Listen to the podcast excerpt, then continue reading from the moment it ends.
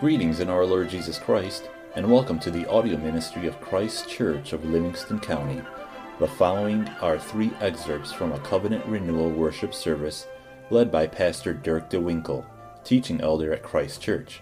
We trust you will be edified and ministered to by the Holy Spirit through this audio recording. Last week, our proverb instructed us regarding the wise man who guards his mouth and tongue, how he keeps his soul from troubles. And today's proverb is kind of the opposite. Our proverb today for the cleansing, for God's forgiveness, they call to confession, is, is Proverbs 21, verse 24. A proud and haughty man, scoffer is his name.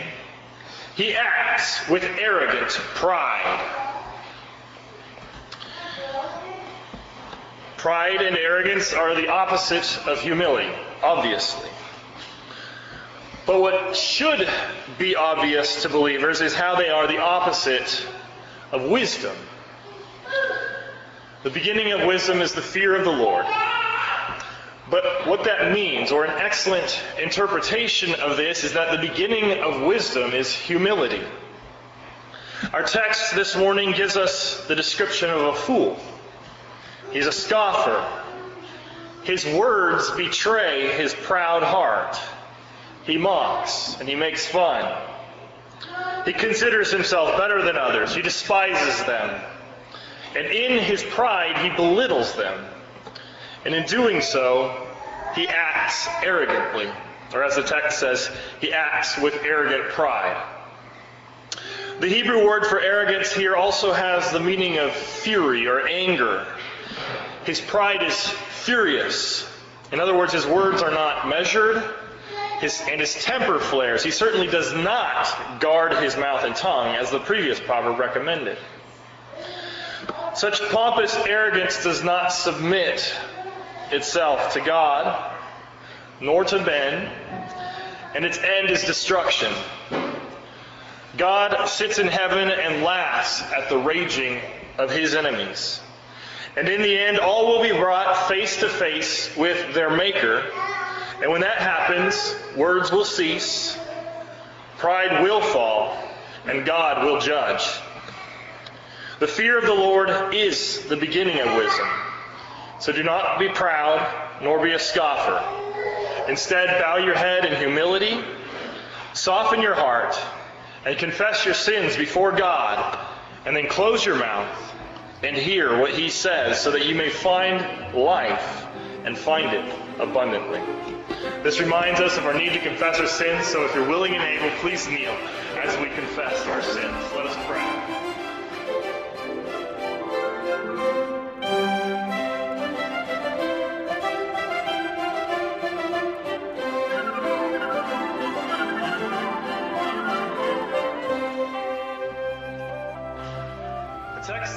Is Acts 18, verses 18 to 23.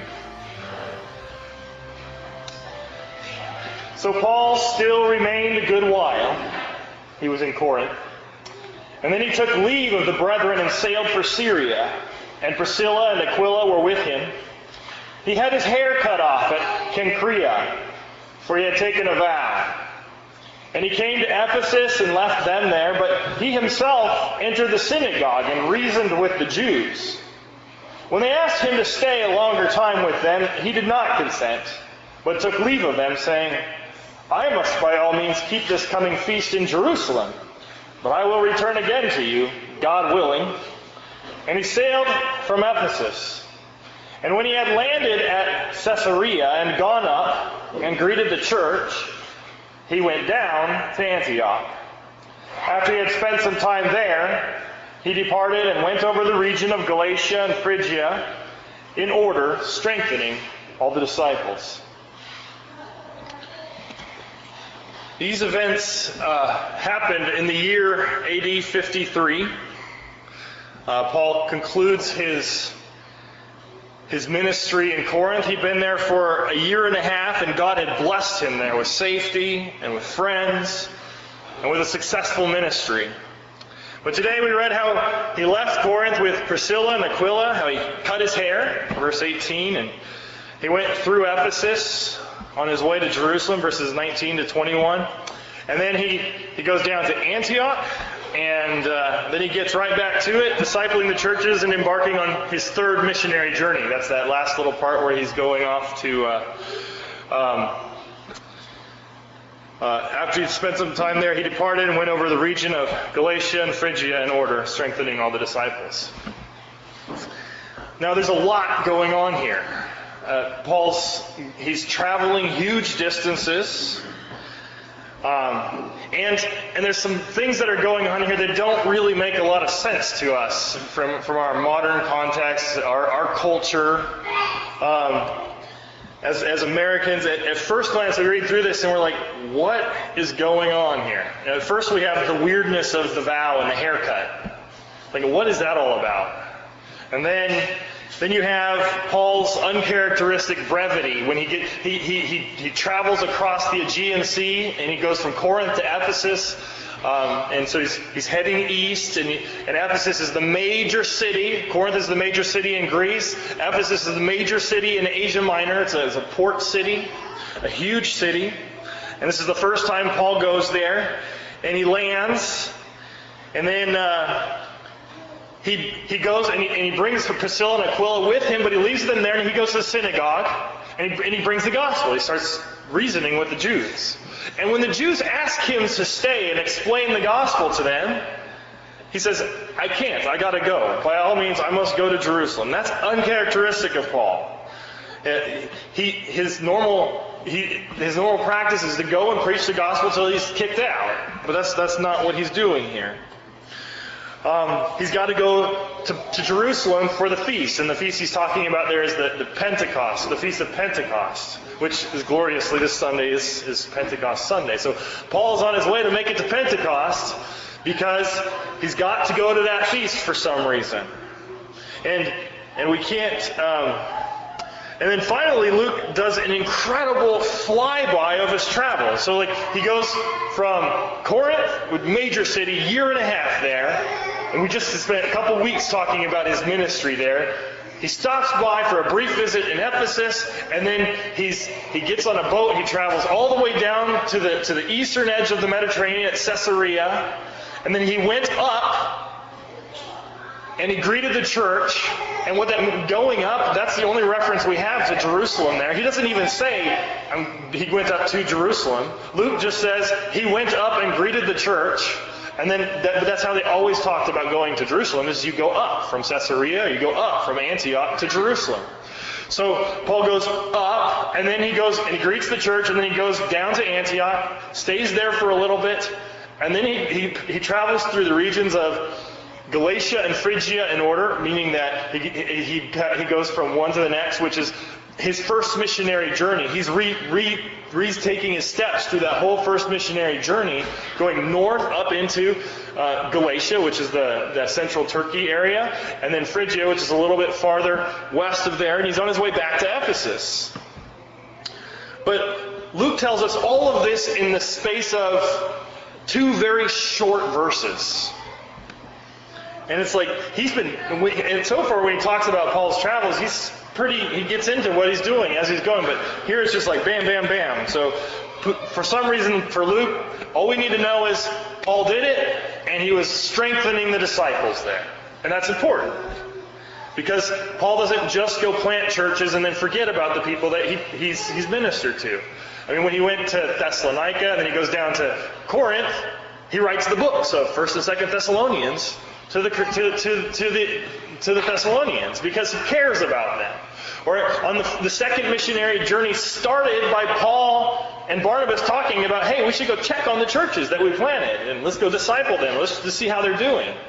And so he's just now completed his second missionary journey, and as soon as he lands back in Antioch, in Antioch, he spends some time there, and he embarks right away on his third missionary journey. Um, now, there's weird things going on, though, and we're going to get into that. Uh, but this Sunday is a good Sunday for us to spend some time pondering the mysteries of the text, because today is Pentecost Sunday. And on Pentecost Sunday, we celebrate the coming of the Holy Ghost upon the disciples in Jerusalem. That's at, back at the beginning of that. Remember, that's what started this whole saga, saga, anyways. That's what got us where we are at. And the challenge of this, the pondering of the mystery, is that the Holy Spirit is a spirit. And we can't see him. And we can't understand him. But we can see his power and we can see his fruit.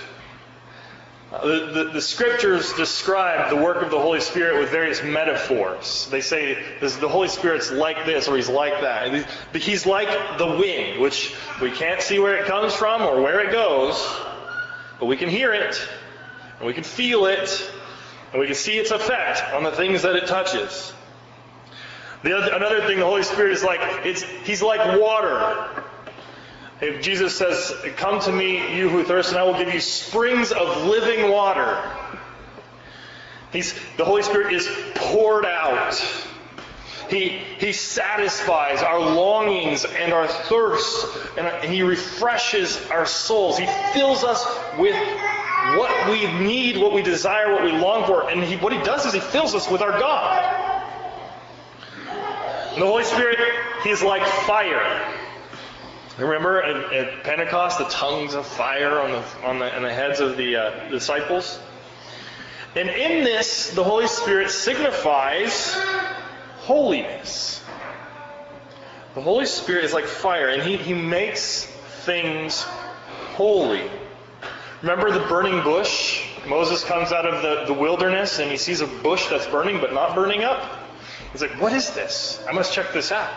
And he comes and checks it out, and the voice of the Spirit, God, comes out of the bush and says, Stop and take off your sandals, for the ground where you're standing is holy ground. The pillar of fire, signifying the presence of God, leading the Israelites out of Egypt.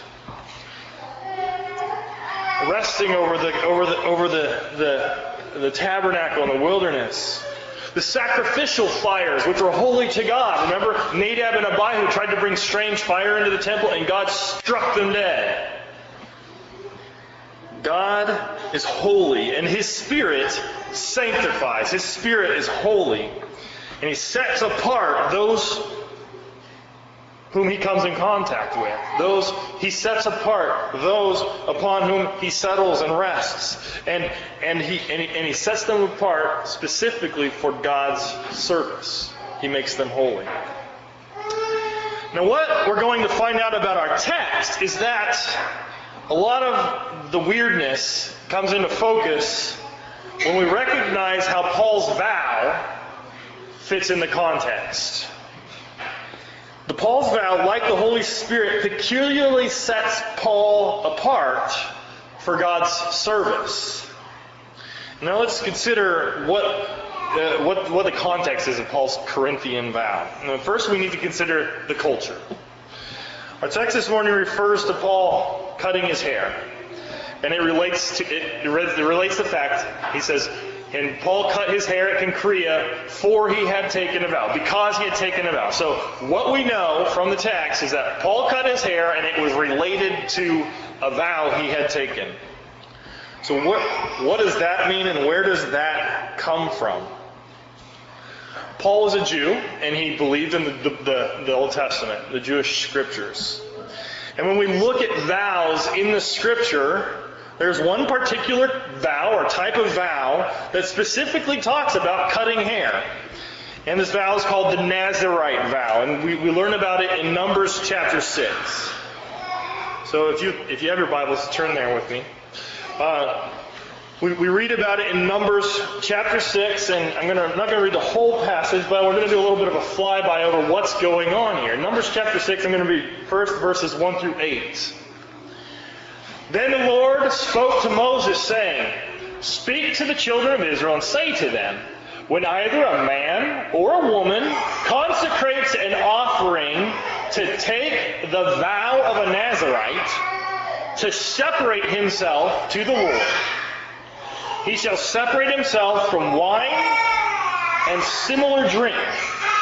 He shall drink neither vinegar made from wine, nor vinegar made from similar drink Neither shall he drink any grape juice, nor eat fresh grapes or raisins. All the days of his separation he shall eat nothing that is produced by the grapevine from seed to skin. All the days of the vow of his separation, no razor shall come upon his head. No razor shall come upon his head until the days are fulfilled for which he separated himself to the Lord. He shall be holy. Then he shall let the locks of the hair of his head grow. All the days that he separates himself to the Lord, he shall not go near a dead body. He shall not make himself unclean even for his father or his mother, for his brother or his sister when they die, because his separation to God is on his head. All the days of his separation, he shall be holy to the Lord. This vow is about holiness, being set apart, being separated for God for a particular reason, for a particular purpose, to be a witness for him. And this vow actually consecrates your hair. It makes your hair holy. You have holy hair. And because you have holy hair, you cannot be around unclean things. You are set apart for God. And the fact that your hair is there, it is bearing witness to you and to everyone around you that you have been set apart for God and for His service because of your vow, the words you took, binding yourself to God's service. The Nazarite was separated unto God. And so, first, he had to live differently than everybody else. No razor on his head and no alcohol. No wine. Wine was a staple food for the, for, for the, the entire ancient world. That's what they drank with dinner. They had a glass of wine. He couldn't have grape juice. He couldn't have any fruit of the vine. No grape products. So, and we have some famous Nazarites in Scripture. And there were Nazarites who were Nazarites from birth, and there were Nazarites who were Nazarites who were separated specially for a, a set time. And this, this vow that they're talking about here is for those who do it for a set time. But we know that Samson was set apart from birth to be a Nazarite, as was the prophet Samuel. Remember? Samuel was, his, his mom took a vow and set him apart to be a Nazarite. And the other famous Nazarite was John the Baptist. And all three of them are known for very peculiar things, but great holiness. And, and great and close association with the Holy Spirit. They were filled with God and they were set apart for Him. And at the end of the vow, the head was shaved. Because the hair was holy. And that hair was a measure of time. You, a, a, a, Nazarite who took a vow for a, for a set period of time his hair was consecrated, and he was consecrated, and that, that puts certain restrictions upon him. And, and he, he, his witness was powerful, but when his vow was fulfilled, he would shave that hair off and give it to the Lord. We'll read in number 6, verse 13. Now this is the law of the Nazarite. When the days of his separation are fulfilled, he shall be brought to the door of the tabernacle of meeting. And then jumping down to verse 18. And then the Nazarite shall shave his consecrated head at the door. This is after having given some offerings. He will shave his consecrated head at the door of the tabernacle of meeting and shall take the hair from the, his consecrated head and put it on the fire which is under the sacrifice of the peace offering. And the priest shall take the boiled shoulder of the ram, one unleavened cake from the basket, and one unleavened wafer, and put them under the hands of the Nazarite after he has shaved his consecrated head. And the priest shall wave them as a wave offering before the Lord. They are holy for the priest together with the breast of the wave offering and the thigh of the heave offering.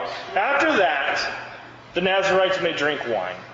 This is the law of the Nazarite who vows to the Lord the offering for his separation, and besides that, whatever else his hand is able to provide, according to the vow which he takes, so he must do according to the law of his separation.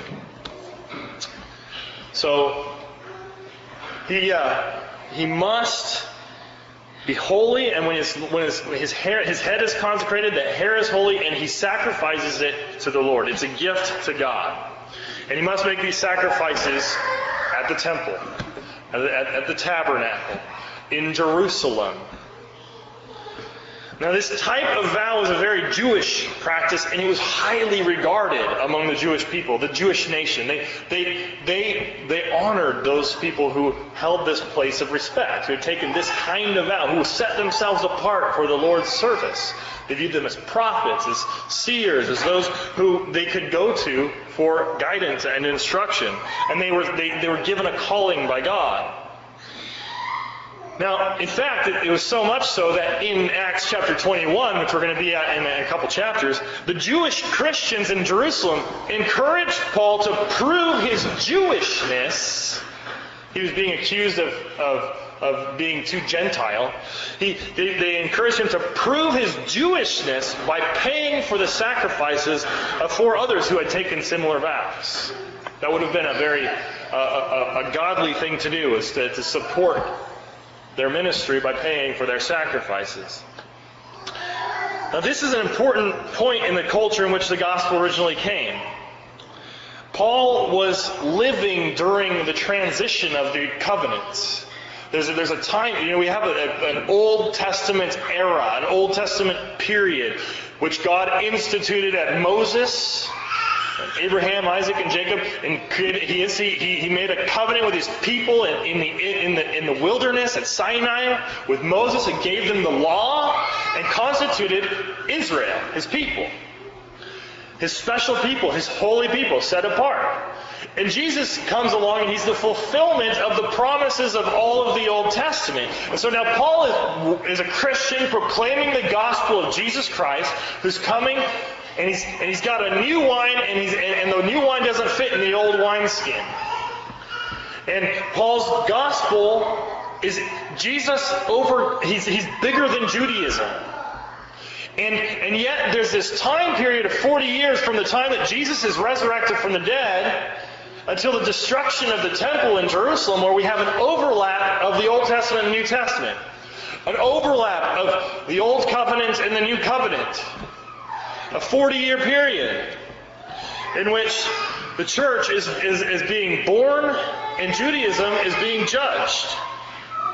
But a godly Jew could worship God in Jerusalem, the true God, in Jerusalem according to the Old Testament law.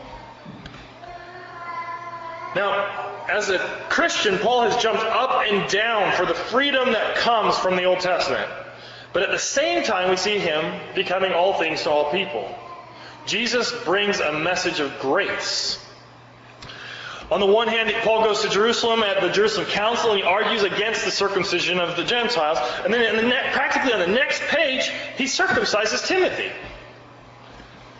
What is going on here?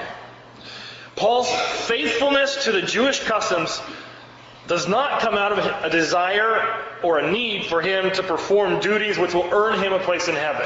That's what, where the Jews got it wrong.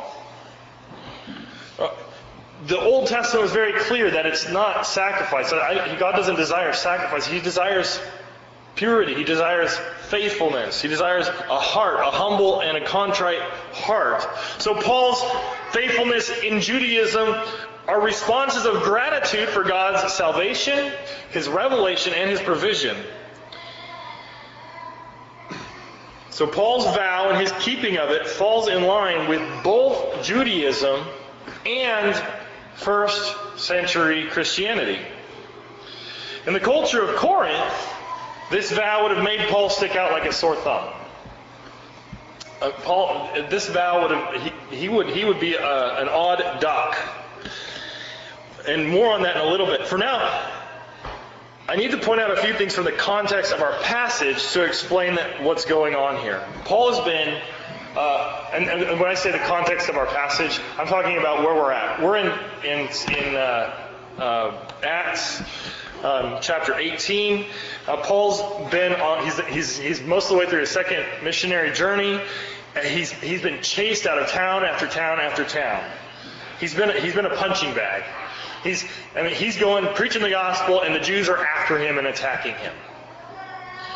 And then he arrives in Corinth, which is a huge and a wicked metropolis, and he starts out by making a fuss with the Jews, which is always what he does.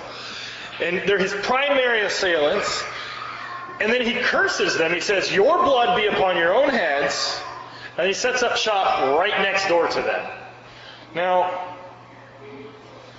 um, what do you think is going on in Paul's head here? What, do you think he should experience? Uh, what do you think that he should expect? I mean, he's done this before a few times, right?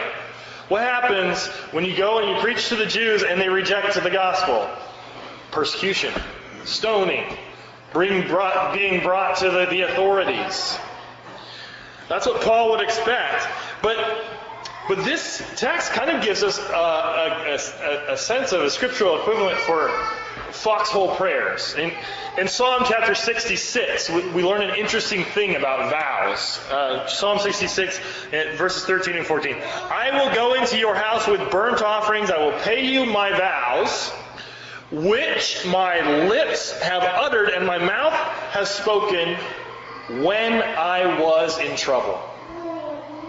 When I was in trouble, I cried out to you, I made a vow to you, and you delivered me, therefore I'm going to pay my vows. God honors faithfulness in dire straits. God honors faithfulness in dire straits. So now let's consider Paul in Corinth. He's in Corinth, he's attacked to the Jews, and then what do we see that happens? He has a vision. And God tells him, Paul, do not be afraid. They will not hurt. Uh, they will not hurt you, and I have many people in the city get to work. Paul has a vision, and God says, "You will be saved." That's all happened right at the beginning of Paul's trip to Corinth when he, he met up with, with Priscilla and Aquila. Uh, Timothy and Silas come down, and then he has this vision. And then, when he, when he leaves Corinth at Cenchrea, which was just the port city for Corinth, it's just, it's just nine miles down the road. As soon as he leaves Corinth and he's ready to get on a ship to get out of town, his vow is fulfilled, so he cuts his hair, shaves his head. His consecration, his setting apart is done.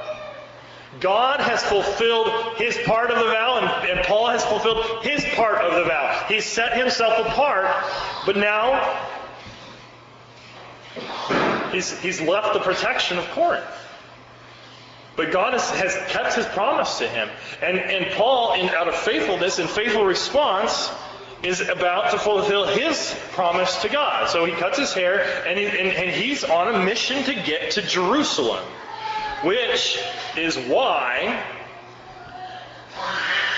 we see his faithfulness when he he's trying to be he's in a hurry to get to Jerusalem. He goes to Ephesus and on the way he can't help himself but go to the to the Jews and, and reason with them. But they're like, tell us more, tell us more. And he's like, I can't. I got to go to Jerusalem. Why do you have to go to Jerusalem? I have to fulfill my vow. In all this, we see Paul's response to God's promise was passionate it was public and it was powerful. Vows are a passionate and particular thing. They set people apart. They're, they're things that you, you, you, make out of your, your soul and your spirit. It's like you, set, you give something to God. It's, it's a powerful thing to do. It's passionate. And, and it's public. I, I, mean, I don't know how exactly how long in inches his hair would have gone or his beard would have grown in a year and a half, but I know if I didn't cut my hair that long, it'd be pretty long. And and so he would have been pretty shaggy, and he wouldn't have been able to eat the normal things that normal people eat. He wouldn't have been able to go to funerals. He was set apart. It was public, and it was powerful. Paul's ministry in Corinth was blessed richly. He witnessed to the Gentiles and he witnessed against to the Jews, but he was always proclaiming Jesus in holiness. And that brings us to the witness of the vow. Paul's vow bore witness to Paul's gratitude for God's protection. It bore witness in Corinth to the Jewish, the Jews in the synagogue. It bore witness before Gallio and before the many converts that came, came to God. Corinth was a wicked city, but Paul was showing us something different, something wholesome, a different way to live. Paul's witness bore Paul's vow bore witness in Ephesus. He brought the gospel to them. He brought Priscilla and Aquila to them. But his imminent travel to Jerusalem proclaimed Paul's concern for keeping his word. It's more important for Paul to have integrity before God than to have the glory of bringing more people to Christ. That's not what God had for him there. It was more important for him to go to Jerusalem than to stay in Ephesus and preach the gospel right now. He says, I, want to come, back to you. I plan on coming back to you, God willing. Again, he's recognizing God's authority because God is the one who we all answer to. And finally, it bore witness in Paul's future ministry.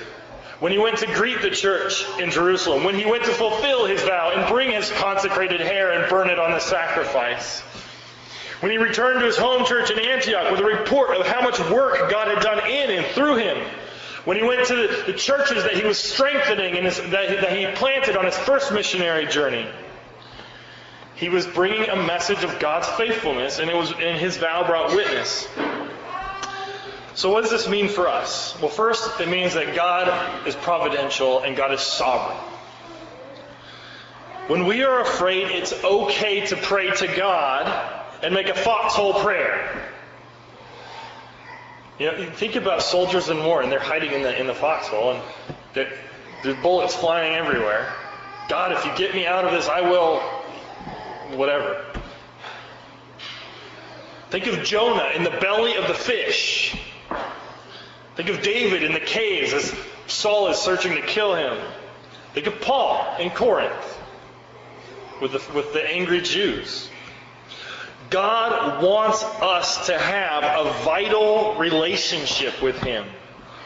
And He's not satisfied with complacency.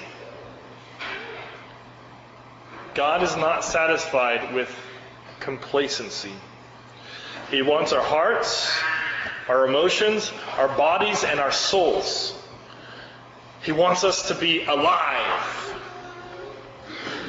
And sometimes that means He needs to stretch us till we cry out to Him, till we beg for His presence, till we, till we, just yearn for His holiness and His, His salvation.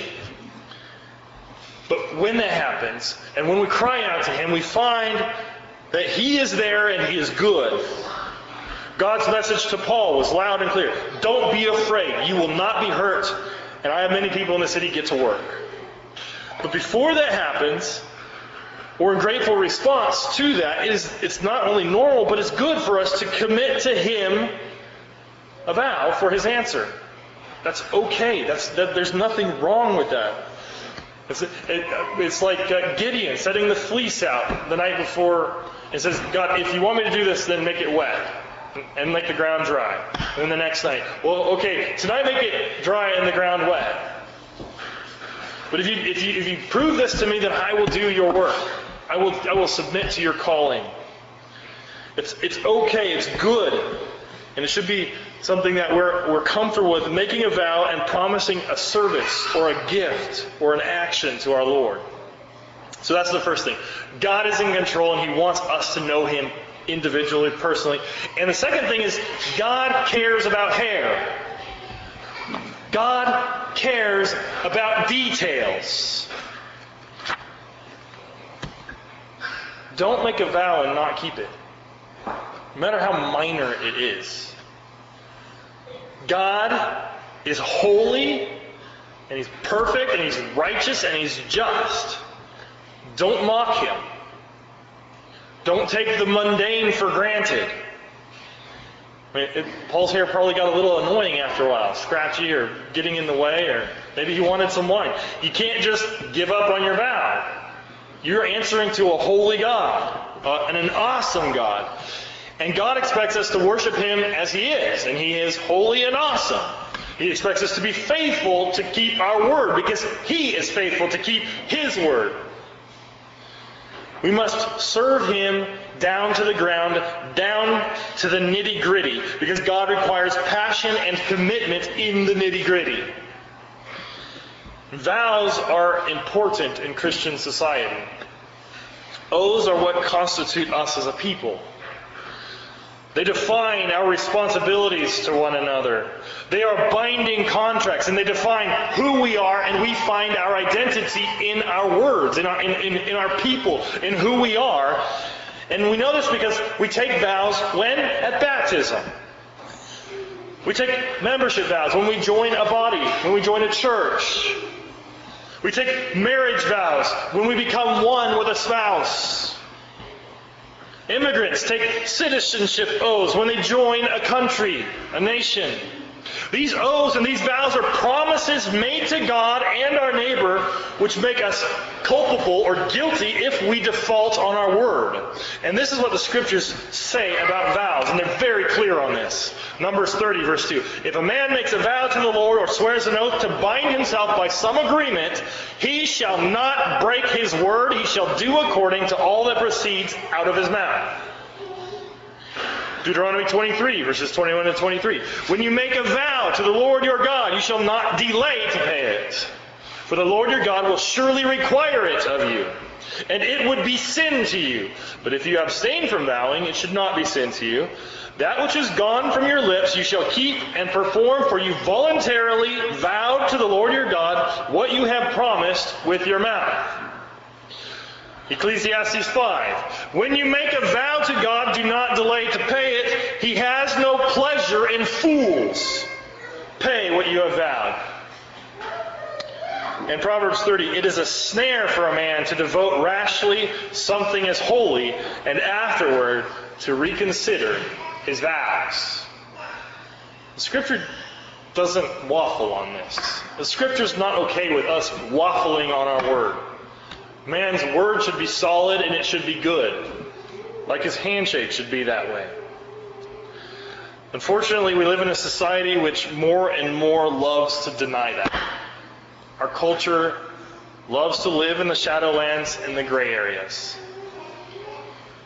It's the devil's in the details. You got to read the fine print. There's lots of nuance. The result is, is that we're suffering judgment for this. You look at the divorce rate in our culture. That's what happens when you bring that kind of an attitude into the vows of marriage. You don't keep your word. And marriages break. It happens economically. Housing defaults and the, the housing bubble, and people making business deals and reneging on them, or uh, filing bankruptcy and walking away from their debts. And they, they, financially, people do not keep their word. Broken relationships, broken churches. People, people take vows and then they don't keep them. And it does damage to them and to those around them. Our government, our politicians swear to uphold the Constitution and then they make a mockery of it. All of this in our culture is a lie about our God and who He is and what He is like. He's not like that. He's holy and He's righteous and He's just and He keeps His word. All of this points to a huge lack of integrity. But Christianity is all about integrity. It's about the truth. It's about witness. And what the witness is, is the truth. We point to God. We point to Jesus Christ. And Jesus says, let your yes be yes and your no be no. Words are small things, but they are powerful and they are binding upon us. Back in Acts chapter 5, we read about Sapphira and Ananias. Ananias and Sapphira, they lied to the Holy Spirit and God struck them dead. And our culture is on track to incur this sort of retribution. Nevertheless, we should not fear. God could save Paul in Corinth, which was a wicked city, and he could save us here and now. And now hear these compelling words from Isaiah chapter 45. This is interesting. And this is God taking a vow to us and speaking about the vows that we will take to him. Look to me and be saved, all you ends of the earth. For I am God, there is no other. I have sworn by myself. The word has gone out of my mouth in righteousness and shall not return that to me every knee shall bow, every tongue shall take an oath. He shall say, Surely in the Lord I have righteousness and strength. To him men shall come, and all shall be ashamed who are incensed against him. In the Lord all the descendants of Israel shall be justified and shall glory. And Paul reiterates this in 1 Corinthians 15. He says, Every knee shall bow, and every tongue will confess that Jesus Christ is Lord. So let us take our oaths of service to God seriously. When we are baptized, when we partake in the Lord's Supper, what we're doing is we are bowing our knee and we're confessing with our mouths that Jesus is Lord over heaven and earth. We're taking oaths of fealty. Think of the feudal system, a king and his lord, or a lord and his knight. We are, we are bowing on the knee to serve him, to offer ourselves up to him. Let us take those words seriously. Let us bow our knee in subservience and do what our words call us to. Let us go forth and bear him witness, as Paul did, to the glory of God the Father, the Son, and the Holy Ghost. Let's pray.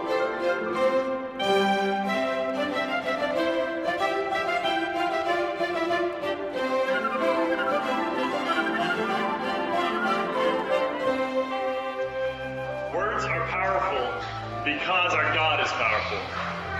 He has sent His Word, our Lord Jesus Christ, revealing Himself. In the Word, He created the heavens and the earth by words.